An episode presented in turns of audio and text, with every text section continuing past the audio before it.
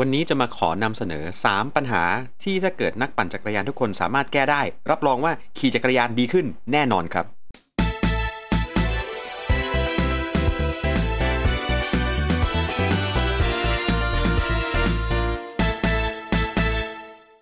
อยากซื้อสินค้าอะไหล่และอุปกรณ์จักรยานใส่โค้ดส่วนลดพิเศษ ในลิงก์ร้านค้าผู้สนับสนุนช่องเราข้างล่างได้เลยนะครับ เวลาที่เราออกไปขี่จักรยานนะฮะไม่ว่าจะขี่ออกกำลังกายกับเพื่อนไปออกทริป หรือว่าไปงานปั่นต่างๆ เราจะพบกับปัญหาต่างๆ เยอะแยะมากมายจริง ๆ ที่ทำให้เราขี่จักรยานแล้ว ไม่ค่อยสนุกหรือขี่ไปสักพักหนึ่งก็จะเริ่มรู้สึกเบื่อ ปัญหาทั้งหมดฮะผมได้จับมาเป็น 3 ข้อหลักๆ ที่ถ้าหากว่าคุณสามารถค้นหาปัญหาตรงนี้ของคุณได้ และแก้ไขมันนะครับ รับรองเลยว่าขี่จักรยานดีขึ้นชัวร์ๆส่วนก่อนจะเข้าเนื้อหาก็เหมือนเดิมฮะมาช่วยกันคุยกันว่า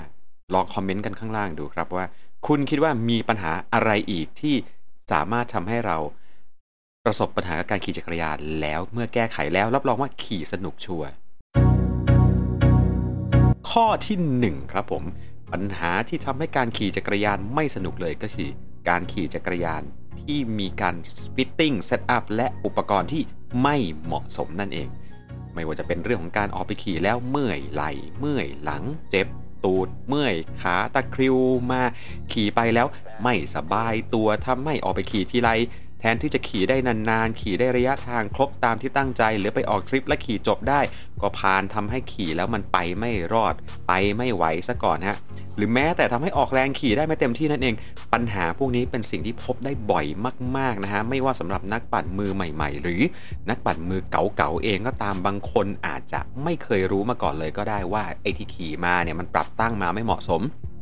จนวันดีคืนร้ายครับผม ที่ขี่ระยะทางมากกว่าพิกัดที่ร่างกายเคยชิน และสามารถทนกับมันได้ ปัญหาต่างๆก็จะเกิดขึ้นมาเบาๆหน่อยก็แค่เจ็บปวดทำให้ขี่ไม่สนุกแล้วก็ถ้าหนักๆนะฮะ ก็บาดเจ็บเรื้อรังและพานทำให้ไม่สามารถปั่นจักรยานได้อย่างที่ตั้งใจและสุดท้ายก็ปั่นจักรยานไม่ได้สนุกอีกต่อไปครับผมดังนั้นวิธีแก้ที่เหมาะสมก็คือ คงจะต้องไปแก้กันที่การเลือกใช้อุปกรณ์ที่เหมาะสมครับผมหรือการปรับตั้งจักรยานที่เหมาะสมก่อน เป็นการแก้ปัญหาอันดับแรกๆครับข้อที่ 2 ครับผมปัญหาที่เจอแล้วขี่จักรยานแล้ว ไม่ฟินอย่างที่คิดก็คือ อาหารและน้ำที่ไม่เพียงพอครับ เคยได้ยินไหมครับว่า ใครอึดใครทน ใครอดได้ดีกว่า คือคนที่แข็งแรงกว่า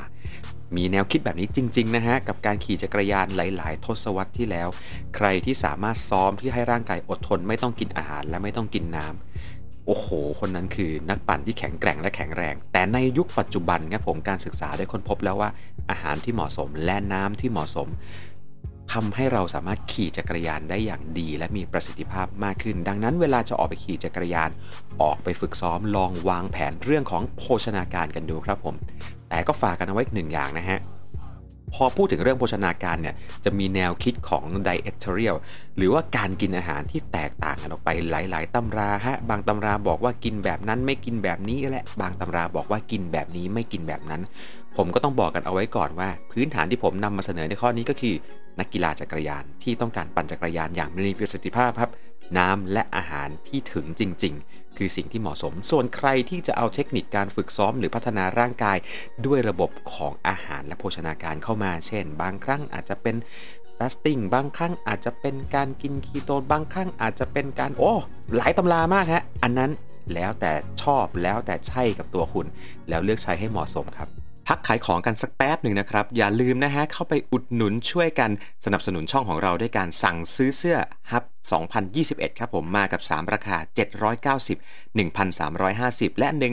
1,660 บาทสำหรับผ้าโพลีเอสเตอร์ธรรมดาผ้า spandex แล้วก็ air dot spandex ครับผม สามารถเข้าไปกดสั่งซื้อผ่านลิงก์ใน description ได้เลย ขอบคุณล่วงหน้านะครับ ข้อที่ 3 ข้อสุดท้ายครับที่หลายๆ คนมองข้ามไปจริงๆฮะ คือร่างกายพื้นฐานที่ไม่ได้เอื้ออำนวยให้ขี่จักรยานได้ดี